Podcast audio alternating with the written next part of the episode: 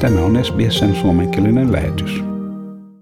Victorian osavaltio on eristettynä muusta Australiasta ennätyskorkeiden koronavirustartuntojen määrän ilmaannuttua ja New South Walesin suljettua Victorian vastaisen rajansa ensi kertaa 100 vuoteen. Viimeksi raja suljettiin espanjalaisen influenssan johdosta vuonna 1919. Rajaa valvotaan New South Walesin puolelta, jotta vältyttäisiin Victorian viruksen vastaiseen työhön keskitettyjen voimien kuormittamiselta.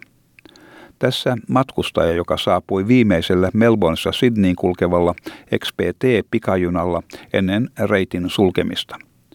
Vaikka hän pitää itseään onnekkaana saatuaan matkalipun tähän viimeiseen junaan, hän on kuitenkin huolissaan kotimatkan järjestymisestä takaisin Melbourneen. I feel I'm just really lucky because I booked the train in advance and I didn't know about the restrictions, but I'm still stressed because at some point I need to go back to Melbourne and I don't know how I'm gonna do this now.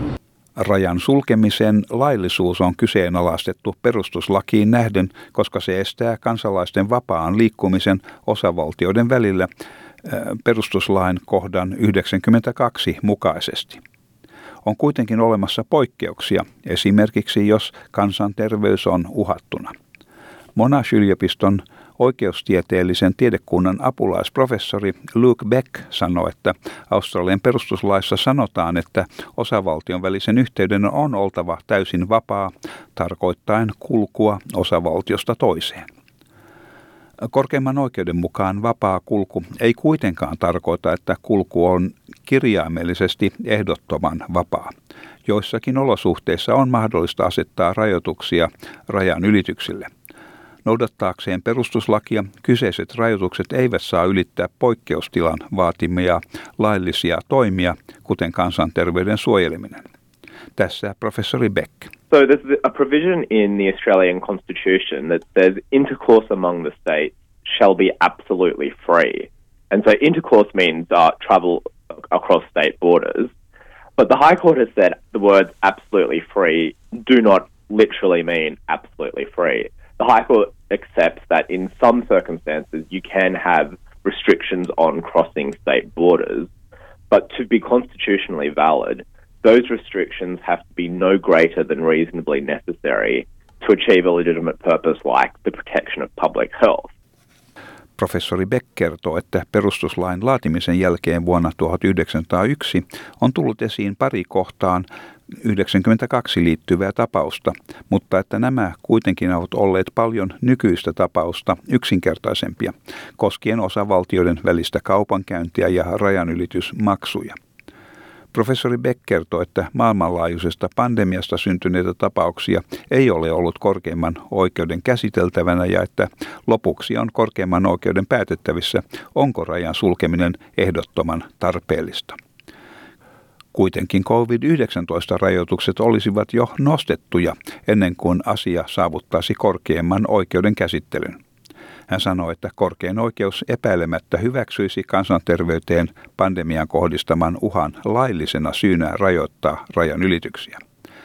Hän totesi, että kaikki nämä toimet tapahtuvat osavaltioiden lakien alla ja näyttää siltä, että ei edes ole olemassa liittovaltion lakia, mikä mahdollistaisi liittovaltion hallituksen puuttumisen asiaan. Jos liittovaltion parlamentti yrittäisi säätää lakia asian muuttamiseksi, se veisi niin paljon aikaa, että tilanne siinä vaiheessa on jo ohitettu. Käytännöllisempi lähestymistapa olisi, että asia hoidettaisiin valtakunnallisen kabinetin kautta neuvottelun ja konsultoinnin kautta. All this is done under state legislation and there doesn't appear to be any federal legislation that would allow the federal government to come in and change the rules, and by the time, federal parliament tried to pass a law to overturn all of this, we'd probably have moved on. And in practical terms, if the federal government has an issue with these sorts of things, it's probably better to address it through the national cabinet process, through discussion and consultation, rather than sort of a more gung-ho, we're going to pass a law to override you. And that would just take a very long time anyway. Osavaltioiden ja liittovaltion hallitusten välillä on olemassa joitakin erimielisyyksiä siitä, ovatko rajojen sulkemiset ehdottoman tarpeellisia.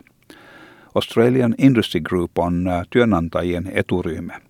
Järjestön pääjohtaja Ines Wilcox sanoi, että New South Walesin ja Victorian välisen rajan sulkeminen johtaa sekasortoon ja vahingoittaa Australian taloudellista toipumista koronaviruksesta. Kommentit seuraavat liittovaltion hallituksen ja joidenkin osavaltioiden ilmaistua huolestumisensa asian johdosta. Queenslandin New South Walesin vastaisen rajan sulkemista on arvosteltu laajasti siitä, että se ei olisi kohtuullinen toimi kansanterveyden suojelemiseksi. Rajojen sulkemisesta syntyviä pitkän aikavälin vaikutuksia ei ole vielä arvioitu. Monash-yliopiston politiikan lehtori tohtori Sare Hazarian sanoi, että rajakiista on osoittanut, miten hyvään yhteistyöhön liittovaltion ja osavaltioiden hallitukset kykenevät taistelussa koronavirusta vastaan. Hän toteaakin, että itse asiassa näillä hallituksilla ei ole muuta vaihtoehtoa. I think they've got really no choice or very little choice in the matter.